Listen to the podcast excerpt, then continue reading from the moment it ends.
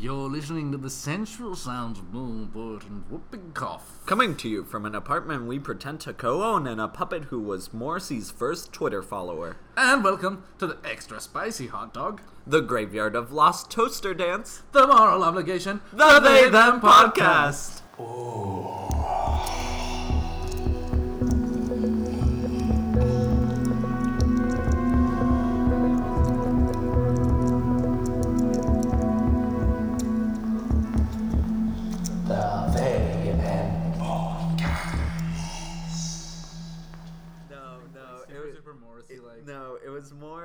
like uh, we can keep writing, but uh, Morrissey tweeted something like, "It was hard to get up this morning." Fucking bitch. It's hard for everybody. yeah, but that was that was the first tweet, and then the second. Tw- oh, as soon as Morrissey was on Twitter, no tweets yet, and had very little followers. I was there. Like I, I heard it through the grapevine, and I was like, "Fucking go into Morrissey, a follow." That one, and and then his second tweet was just a list of cities, capital like in all caps, and that was it. Like not saying that we're going on tour there, which is what I assume, but it was just like D.C., Houston, It's Austin. not even like Eh, different paragraphs. Just no, like, just no a way. line of uh, like three lines of Okay, fuckers. of cities. I'm gonna go sing for you that But- one song. People it, I under am human and rich, turbulent, just like everybody else does. Does he has more than those songs. Something about me is murder. Yeah. Yeah. He sings all the Smiths songs. I have the quiff. Then you can stare at me. He sings those. Um, he's coming out with a new album, which uh, in the title is High School. And I'm like, oh my god, please don't make a high school album when you're like 60 something. Like, Morrissey, you have no idea what high school's about anymore. Teenagers get the living shit. out of me. Intro segue to this episode. Anyway, the little announcement that I had was uh, I think it's this is gonna come like this episode's gonna be uploaded very far into the future, but it's important to realize that today is September 19th and both Mexico and Puerto Rico are not in great states right now as far as uh, Mexico was hit by a very big earthquake uh, earlier today and Puerto Rico is on the precipice of getting hit uh, by a huge hurricane.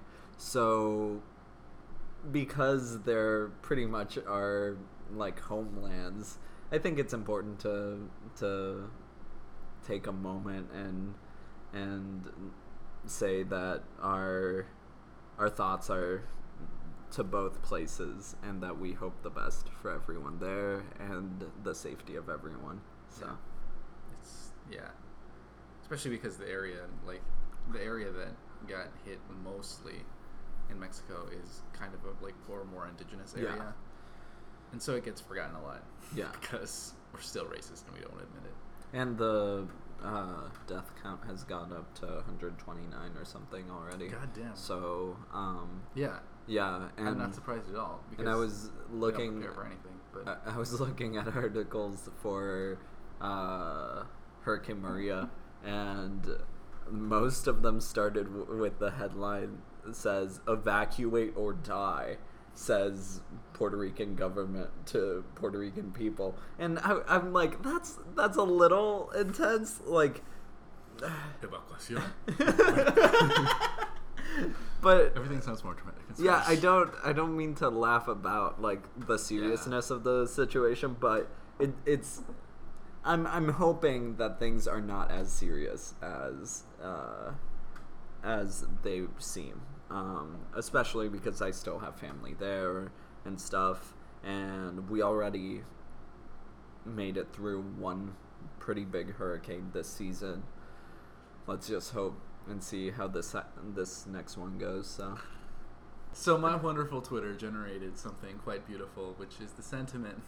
No, like I, I tweeted as I was like driving. Don't do this, children. That's stupid of me. I was bored, um, and I just like I think I was listening to like My Chemical Romance or like Paramore or like something like that. Of Like, course. something really like 2080 and like i don't know i was like you know what i feel like i'm finally beginning to do teenager right and i like tweeted that and i got like this huge response from two people from like our queer theory class Yeah. about like like yeah no queer people like kind of like we're just now becoming teenagers and becoming Uh-huh. comfortable with who we are which is why we tend to be a little bit more like punk and like Experimental. but, like it's it's a really interesting thought that we're kind of like just coming into our own and when people have like already gone through these phases and like like have settled into like normal adults or whatever like it's Uh-huh. like we are just deciding that like i don't know like sex pistols and like dyeing our hair magenta and like yeah. yeah like We know. finally are getting the the type of freedom which allows for us to to rebel Yeah. in that sense. Yeah, So- and, and the type of like liking ourselves and feeling confident enough in ourselves to do things that are slightly more delinquenty. Um, it doesn't even have to be delinquenty. no, like no, I no, no, no, no. like I'm trespassing is like, hardly even a law. So Es- especially I don't know against the norm, like things Yeah. that that are usually uh, heteronormative or cisnormative and going against that grain. Mhm. So yeah, no. Um, I think it's especially telling that like, as far as literature is concerned, a big area where um, LGBTQ plus literature is expanding is YA. yeah, and I've got a feeling that like a lot of the people who read them are young adults, but also just like young adults, like twenty to twenty-five year olds who are just like Mhm. wanting to have a childhood where Yeah. they were in charge of the thing. And, like, well, also like thinking of younger readers in the sense of uh, they are most likely going through depending on where they're from like s- maybe a, po- a, a possible similar situation as the author or us in our 20s and they can kind of read and experience these things much earlier and understand like oh being queer is okay. Being queer may may seem weird to the people around me but there's a place where it's safe. And uh like that's one thing that I, I think queer YA needs to do and I think it does do it well but at least from the examples that we had to read for our queer theory class like there were a lot of problematic uh kind of elements to it yeah Yeah, for sure.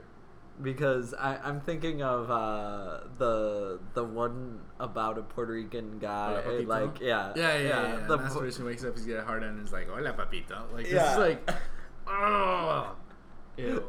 It's like, see, as a human being, Mhm. to the person who says "Hola, papito" to their erect penis, I'm like, you go. Like, Uh-huh. you like your penis. Good for you. I wish that I could be that confident. Just like wake up and be like, oh my god, I have a heart on. This is wonderful. like, I'm a blessing from the gods. a blessing from the gods. Every boner is a blessing.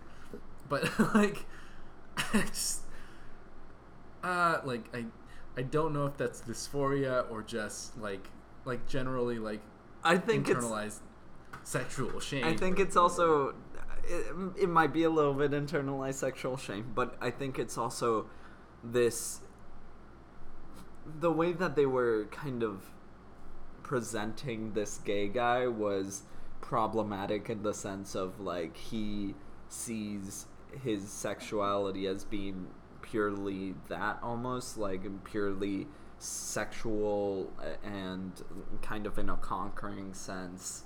And yeah like i've we've never read this book but from the little bit that that we had to read in in this article That's not true.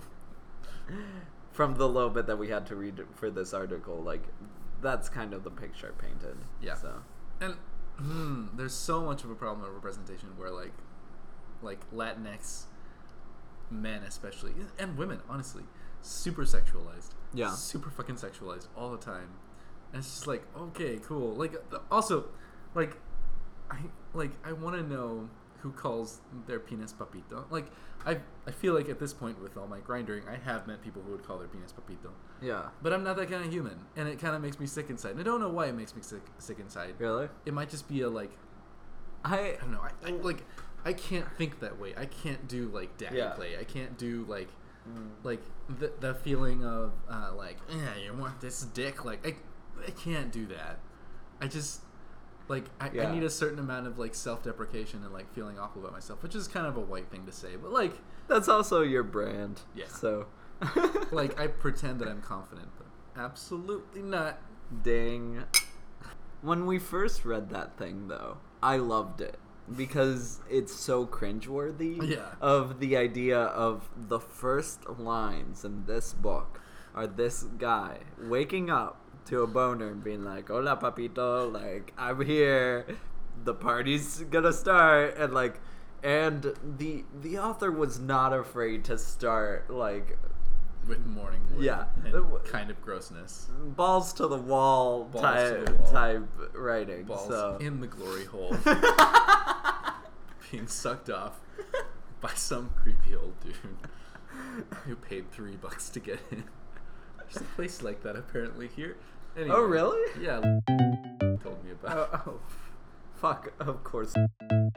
no. That's where he bucks. goes. I'm not gonna pay three bucks to get sucked off. I can do it for free. He's waiting there for you. Oh God!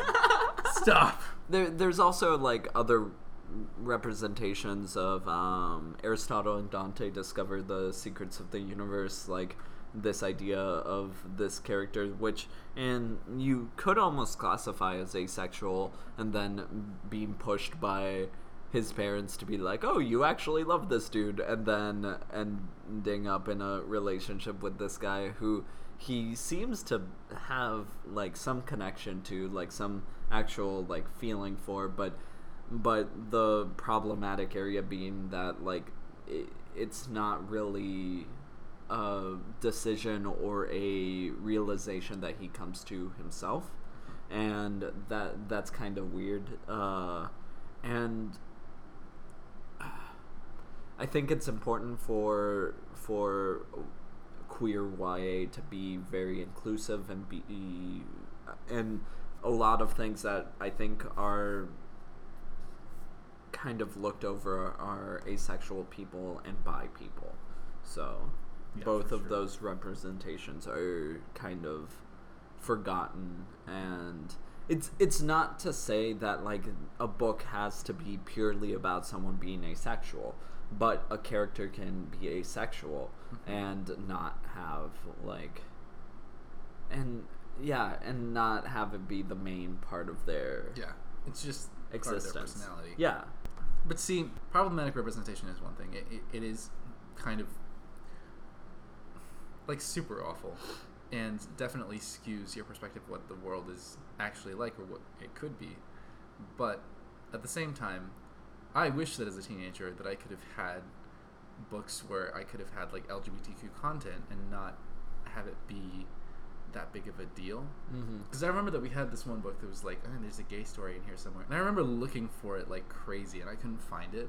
And I was Yeah. so pissed because I wanted something. Like, it just like anything that I could read that's fucking queer as fucking. Like, now I realize that like I'm like, I'll judge people for re- reading like stupid Harley Quinn novels.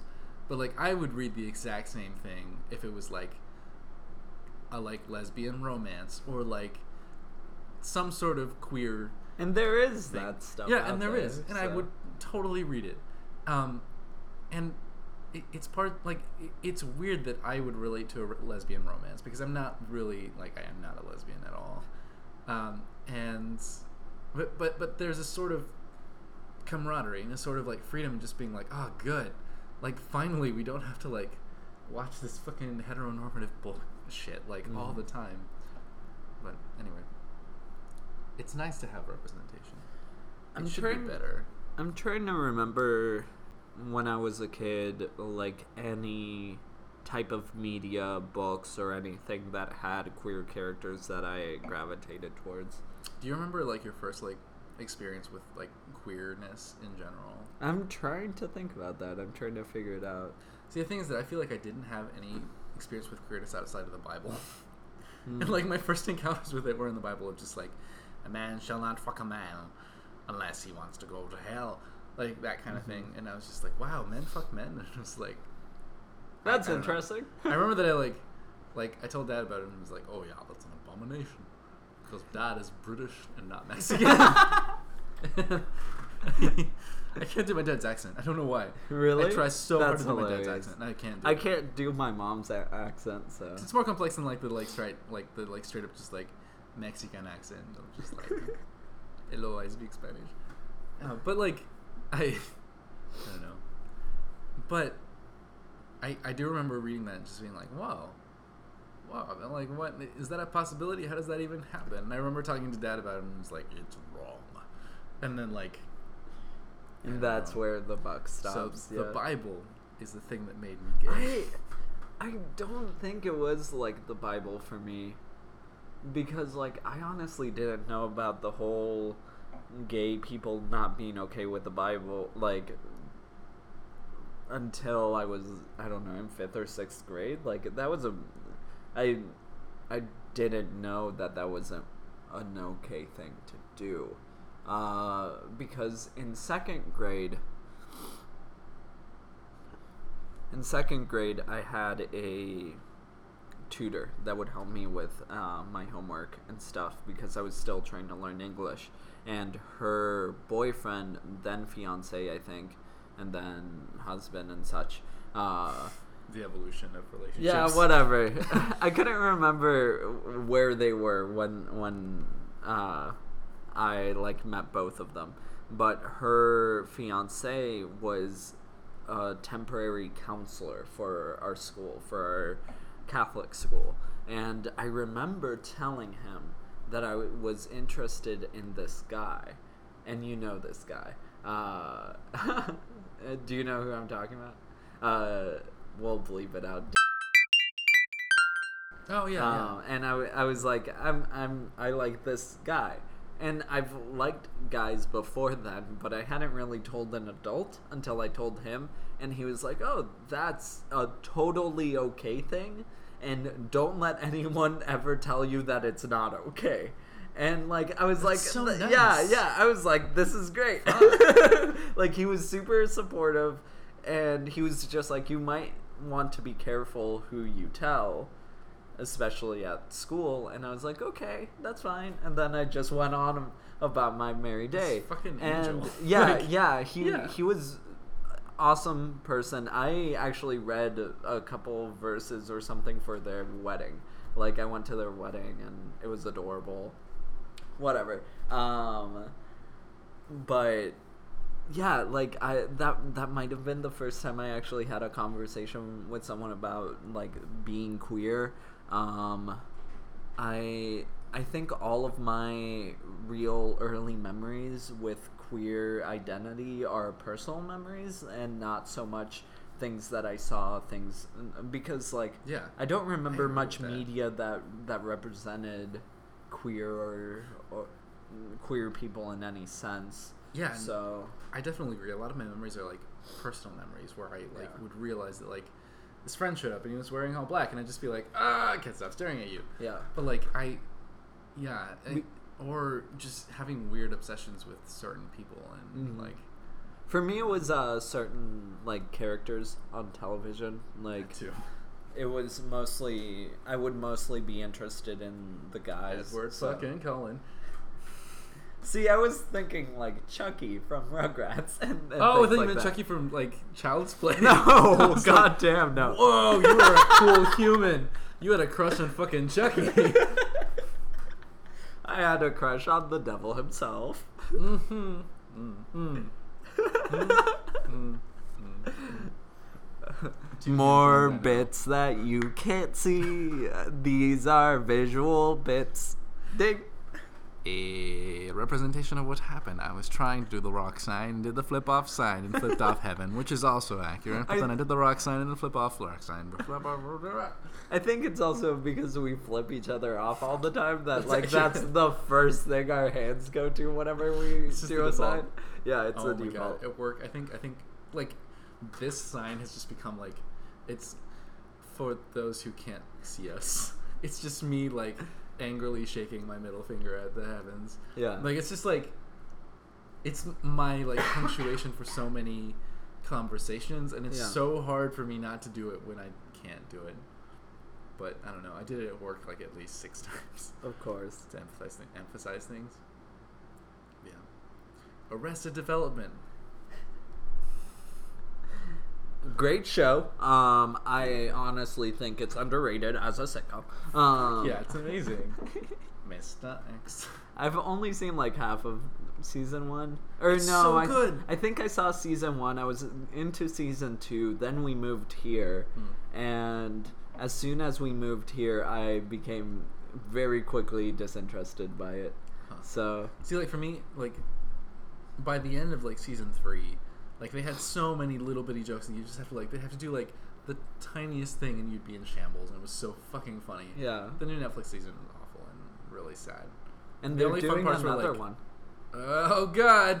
Um, the only funny parts that I really like were like Seth Rogen and like Kristen Wiig doing like impressions of like the I- like parents as like younger people. And Oh, that's all that? I watched it. For. I know that there's an episode that has Dan Harmon in it, but I can never figure out what episode that is, and I want to watch it, but um, yeah, because uh, around that time, around the time that they were gonna do the new Netflix series, Dan Harmon and the creator of uh, Arrested Development, Mitch Hurwitz, became good friends.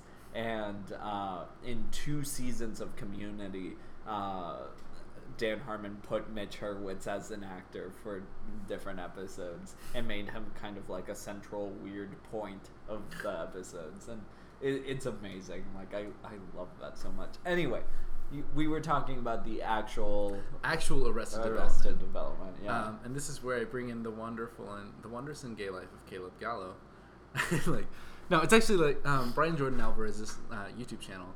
I he has this video where it's talking about like the gay age gap, and it's this like older guy talking about like fucking like voguing and um, I don't know Paris is burning and like all this gay culture and like the younger ones like what? What is that? What why are you doing it's like um and uh, like it ends in like the two of them fucking and he's like the like younger guy uh, is just like so like what did your therapist say about me? And like uh, and he's like oh he says that you're like a like fixing of the boyfriend that I never had when I was 20 and I'm in Arrested Development and he's like Arrested Development came out when I was 8 and he was like just shut up like which like saying but, um but it makes me really sad to think that like so many queer people are in this state of arrested development and like just learning these like relationship things that we should have learned when we were fucking 15 uh huh. and like just like feeling like we have to like grow up so fast and just Yeah. like like catch up to the cis straight people and like Yeah. I yeah, it, it's so frustrating. And as much as I like, I, I lived a really charmed childhood and had really loving parents who were there for me all the time, and it, that makes them wonder why I feel so mm-hmm. like attacked or persecuted or whatever. Uh huh. Um, I do feel like a huge part of my childhood and my teenage years and like everything just like was not there and i wish that i could have been there and developed and become a human being and not have to deal with the stuff that i'm dealing with now that i could have dealt with it when i was like 15 and be like a m- more mature more like knowledgeable human being I feel like I would be a cooler person if uh, at 15 I had overcome the issues that I am overcoming right now uh, of self-expression. And Yeah. and it, it would just be so much easier to just go out into the street dressed up however I want to dress up and fucking not give a shit. But because it all waited so long. It, it, it's it's still like a, a very scary thought. So Yeah, no, like pretty much since we moved to Champaign, I have not dressed femininely at all. yeah, And I know that I did that. And I know that I did that because I, I don't know how to navigate this place. Yeah. And I'm so scared and I am so self conscious about like how I look and what I do and like I, I wish that I could just not give a shit. But I do. And I like I, I feel so trapped in who I am right now and I, I want to develop into a like a different human being, into a braver human being that I could have been and, and I am becoming braver, and that's the thing. Like I, Yeah. I, I'm, I'm doing things that I wouldn't have done before, and saying things that I wouldn't have done before. But that's taken like a couple of years of just being like, "Fuck you, I'm really fucking queer, Uh-huh. and I'm gonna do this openly." And I wish that I could have done that when I was younger, and I wish that I could have been braver. But like at the same time, I don't blame myself because I was so hostile. Like the world was so hostile to who I am, and I knew that, and Yeah. I didn't know how to fix it. I think that yes, you're stuck, but it'll be okay. You're in Arrested Um, Development. You'll always feel like you're behind in like, your life, but it's li- gonna be all right. I was thinking, I think romantically I'm okay. Like romantically, I'm I'm at a good level. I'm not okay. Um, yeah, I I think I'm okay because I I grew up liking and being interested in both men and women, and uh, there being more of an acceptance for dating women. Thus, I dated women, and uh, I'm I'm at a good level there. Like it's it's. I I think that the relationship that I'm in is a really good relationship, and it's at a good like just emotional age uh, for the two of us. So that's not a problem that I feel uh, like controls me, but a lot of my issues kind of come from um, more of the self-expression idea of uh, not having been able to express myself the way that I wanted to uh, much earlier, and having to deal with those repercussions now because like I can remember a thousand times where I wanted to dress up more femininely, wanted to dress up uh, like wear bras and stuff, and the fear of my family catching me and thinking that I was like going crazy or something. That that was always something that like was in my mind, and especially this idea of uh, I didn't have to be super macho, but like I had to be somewhat masculine.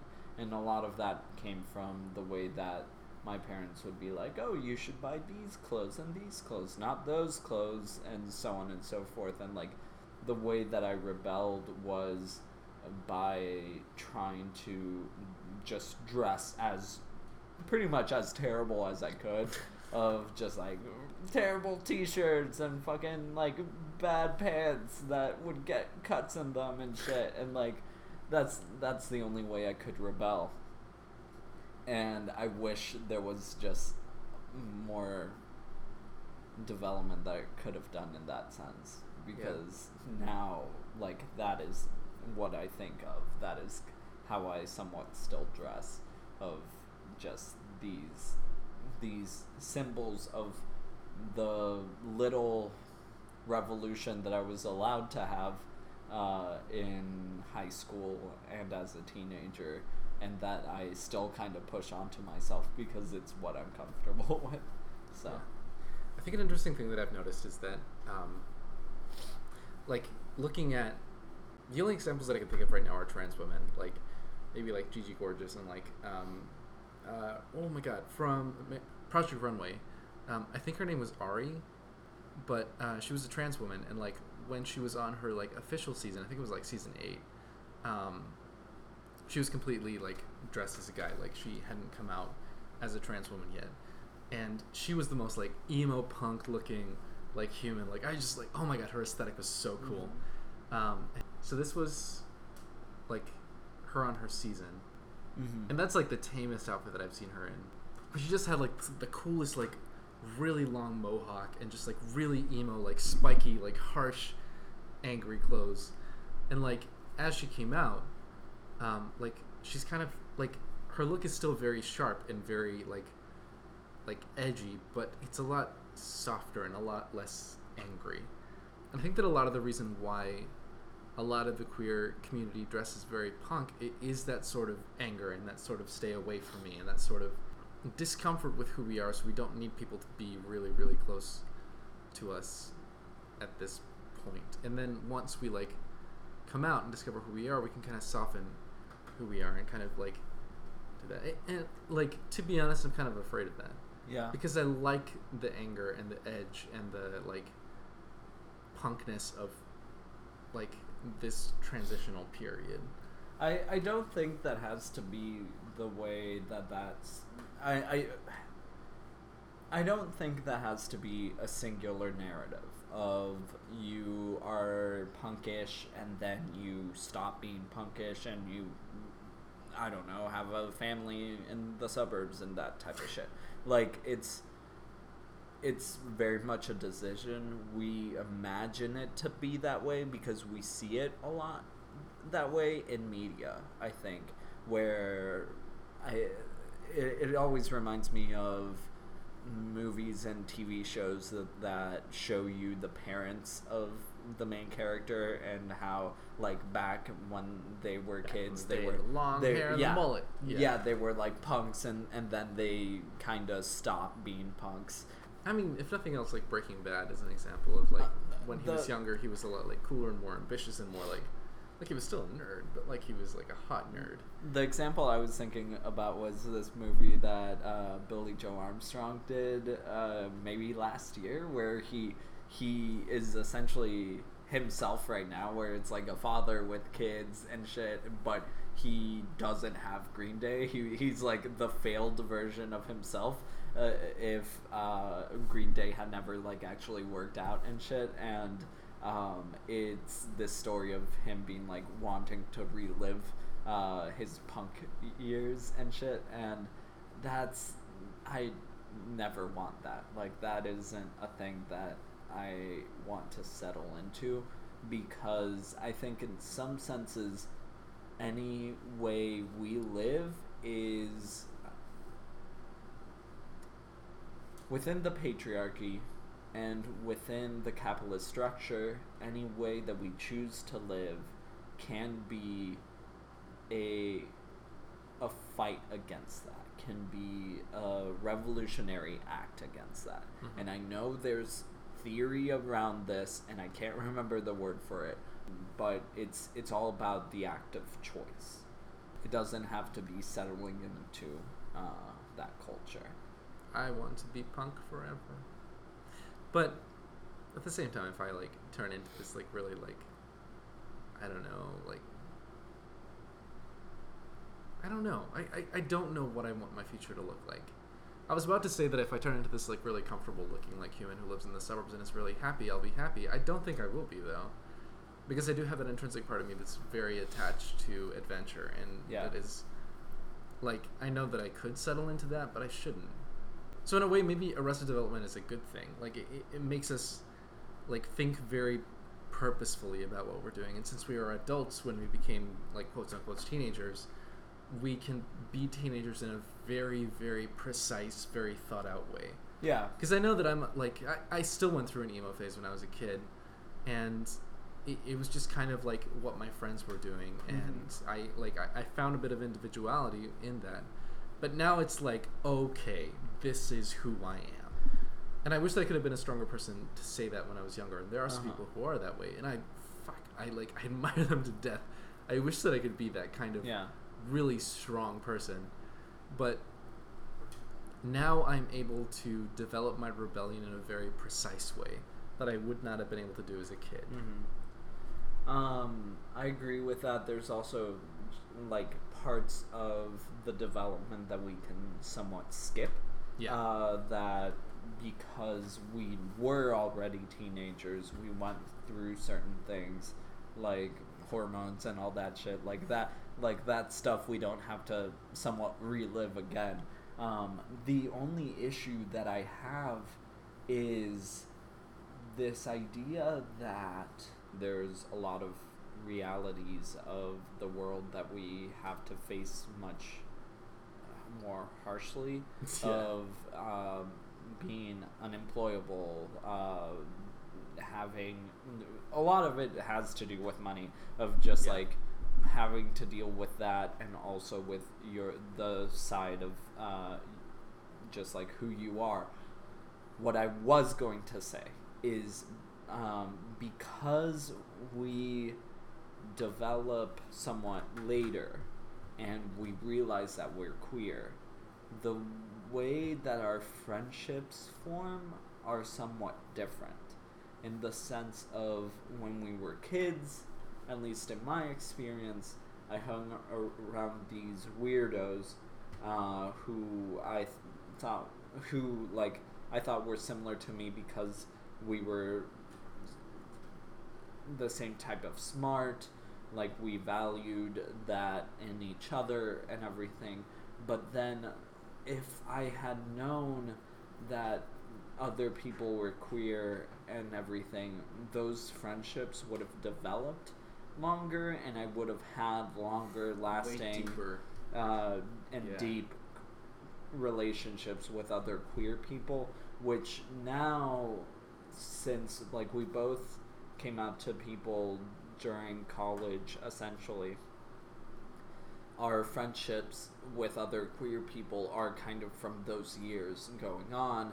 And now that we moved to a different place and everything, it's really hard to make friends. Like being an adult who has stuff to do and work and in my case school and everything it's hard to sit down and really make friends with new people and find new people to be friends with and we don't have the basis of queer relationships that could be almost over 10 15 years old now so.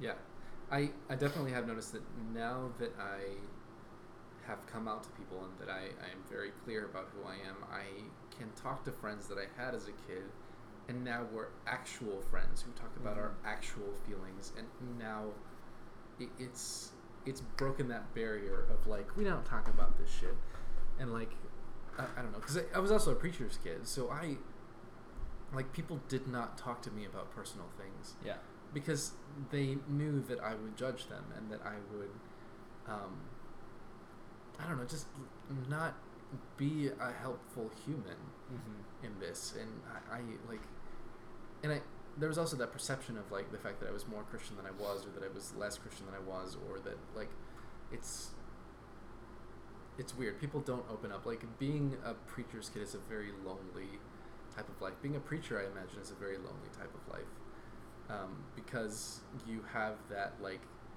automatic built-in like I'm always your preacher, no matter how close of friends we get. And that's lonely, but that's self-imposed. But when you're the preacher's kid, you're like that's forced upon you, and you cannot be disassociated from your parents. Mm-hmm. So it, it's very, very, very difficult. Also, that your parents become very overprotective and you're never allowed to go anywhere. But like, it's it's very difficult to develop friendships where you can actually talk about how you feel, unless you completely divorce yourself from the family and run away. Which is so mu- why so many preachers' kids like run away, and not just like I disagree with you and I want to move on. You have to completely divorce yourself from that idea, and then maybe go back and renegotiate the renegotiate the relationship.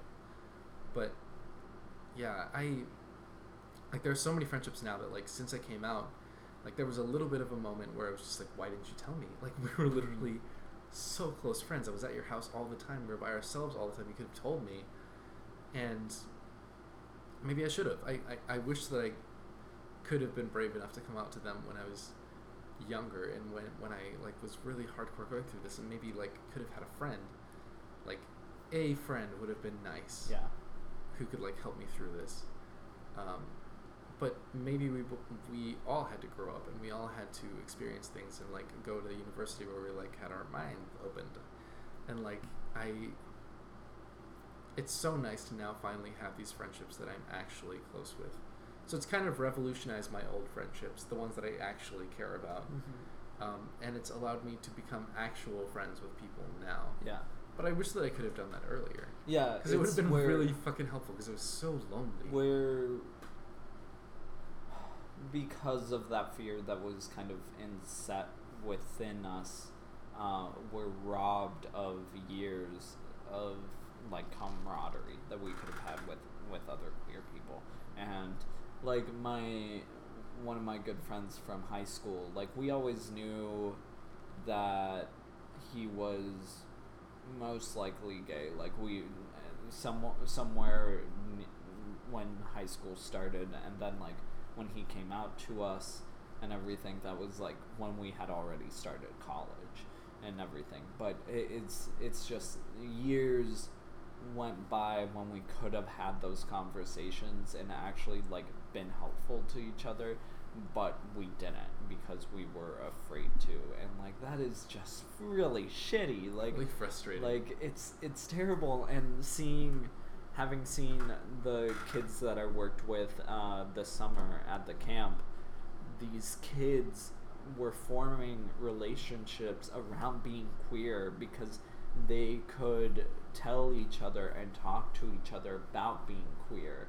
And the how like that could help them strengthen those relationships even more. And it's Yeah. just like fuck like i wish i had that. I wish that was something that like had been available to me. Yeah. At the same So- time, like maybe like these queer kids now could have even stronger relationships than like maybe like like cis het people, yeah. Because cis het people, it, it's kind of a huge group. There's a lot of variance, and it's not really a thing that like it's kind of seen as the default, so people don't think about it. It's like Yeah. oh, that's bound together as the cis het cis hets, whereas like being queer, it's something that kind of bounds you together with the other people, and maybe they could like form even better alliances and better Yeah. friendships and better like communities and I, I, like I, I it, it's don't know. it's the mindsets of uh, minorities and uh, majorities in that sense of Yeah. like minority groups have to stick together in a lot of ways and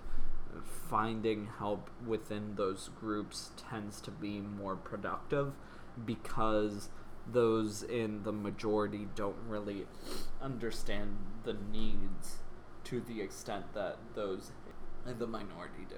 it's a very weird way to grow up in arrested development and, it's kind of super anxiety inducing because i like like you were talking about the fact that you like feel like you're pretty advanced on relationships and I, I feel like i'm definitely not like i've never had a relationship where we could just like fully be like okay we're just like we're a thing Yeah. like let's just do this and i feel like that's a pretty common thing in queer people Yeah. uh, like either you find the relationship that you're like super super attached to or like you don't really have like a boyfriend girlfriend partner like until like way later. And i wish that i could have that. And i don't know how much of that is just like on luck on my part mm-hmm. or bad choices. But i 100% feel underdeveloped in a relationship scenario. And i'm very terrified of the like first time that i actually go into a relationship was like okay cool. We're in a relationship. It's okay that we become a little codependent. Like let's Yeah. Like hang out all the time and I, I like i i know that i'll be able to develop into that kind of human but i'm very afraid of the beginner mistakes that i'm going to make because i've never had this sort of experience um, in the beginning and like everybody else will be able to see like yeah you did that kind of wrong and i'm just going to be like well pff, fuck i You have know. to do that though. Yeah. Like you have to stumble before you walk. And like I I fortunately got to do that uh in like high school and stuff with relationships. It fucked me up bad. Uh and even going into college like it was very um, there were situations that weren't great. Um, but it you gotta mess up a, f- a fucking ton when it comes to relationships before you get it right. So, and it doesn't really matter at what age you do it. Like, if you want to do it, you will do it at some point. But it, it does suck that it it can't be early. Like, it wasn't able to happen earlier because of these uh, stupid societal images and whatever. yeah I also like thinking back, just realistically. I don't think there's anybody that I would have wanted to date Really? in my school. Like, I don't know. In, in college, like Bible college, I could think of a couple people that, like, if they were by a hundred percent, like, yes, I would have dated them. But I don't think that they're actually bi. And I don't want to be the person who peaked in college. Yeah. And I already feel that way. No, I think about that too. I like that is a big fear of mine right now. I don't want that to be the case. So Yeah, because I already made fun of people who peaked in high school enough, and I'm just gonna be the same, just a little older. Like, yeah, those college years, when I can dress in drag in school and be fine. And now I'm stuck here, having to be this like male thing that I don't like. male thing. I'm tired. I'm tired of having to fight for anything to happen and having to like curb myself because I have to get a job and it's it's not like I'm not the only one who feels this way. Like professionalism kills everybody's spirit and like dumb and it's sad. It is dumb, and it is. So yeah, more freedom for everybody. Let us all be human beings younger. and let us be human beings as adults. Agreed. I feel like this was very much also the case with our episode about the future. Yeah. Like, and, and both of these topics kind of speak to each other, except our focus this time was more about the past than it was about what the future was or can be. Um, because we we just it's it's so hard to to get over those motions and relationships that you created when you were younger and then have to come to terms with parts of your identity and have to be okay with that and work through that. And that's where unfortunately a lot of uh, queer people's mental health kind of go tanks because it's really hard being queer and realizing you are while being told that you shouldn't be and that you should try harder not to be especially in those like years when you should be told you can be anything you want you Yeah. should, should you should be Shoot for told. That it, that it's yeah that that it's fine to be who you want to be when you're developing and instead you're being told stop being that be something else be something that i approve of more Mhm. and yeah it's ugh. I think the main thing though is that we need to realize that normal isn't a thing. yeah And like Yeah. we, we need to stop putting the pressure of ourselves of being at a certain level relationship wise, like expression wise and stuff like that. Like everybody goes through their own fucking thing and it, like even like cishet people probably feel like they're in arrested development in some way or Yeah. another. And feel like they've been like oppressed in some way or another or something like that. Sometimes it's delusional and they should just get over themselves. But like it's it's a very human thing to feel that you're behind and they need to fucking catch up. It's just like relax. uh-huh. Like it's not a big deal. One last thing that I wanted to mention was, and that I mentioned on Twitter, was this. I feel like if there were older people in our conversation about uh, finally being teenagers, th- there would be this idea of. Oh, you're millennials, so you want to be teenagers forever. You want uh, childhood to last forever because of these things, and people are already complaining that childhood and our existence and like our development is too long. That back in the twenties, by the age of eighteen, you were of 12. Yeah, yeah, you you were already an adult and everything, and like, yes, understandable, but we don't live in the 20s anymore. That's not how life works anymore. Uh, and I think a lot of it has to do with this issue studied by uh, the scholar Joseph Campbell of how Americans and kind of a lot of modern cultures don't have a a coming of age ceremony so it, one that I can remember very clearly, I don't remember who talked about it. It might have been Campbell, uh, but in Australian Aborigine uh, like groups, at the age of 11, 12, 13, when someone's becoming a teenager, um, the men in the tribe would dress up as their own gods and take their um, like boys at, in the middle of the night and like at different points in the year. So so as to like so as to kind of keep the boys on on their feet about it um, so as to not have them be like oh it's about time for the gods to come by. But anyway the idea is you're you're a 12 13 year old kid. You're sleeping in your bed. And one night all hell breaks loose in in your tribe. And the gods themselves the gods who you've been told to fear and been told stories about appear at like in your tribe and steal you and like take you very far away fr- from where you're from and you're you, you have to stay there for about a week and it culminates in in the point where you fight one of the gods. Like you have to have a physical altercation with one of these gods. And that is that is com- getting over any of your issues. Like and oh susie won't look at me. Oh uh, pablo doesn't like me. Whatever.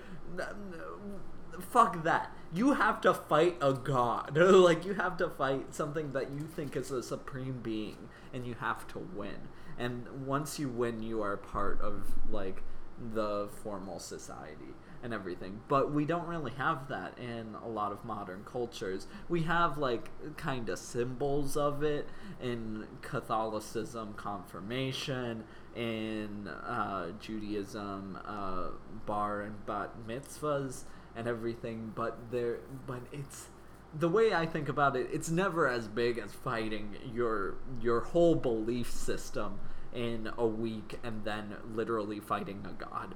Yes, these these people understand that like the gods are being represented by uh, human beings, but you're you're still fighting a symbol, and we we don't have that, and I think the biggest example I can think of it is, especially in American society, is when you turn 21, you go out to the bars that night and you get fu- fucking wasted, and then you are um, a member of the alcohol drinking society, and that's it. But it's it it doesn't feel like that's enough for me. Like I I don't think that I think a lot of these issues that we were discussing about people feeling that they that they're not ready and that they're not doing things to a good extent kind of comes from that of not having to face something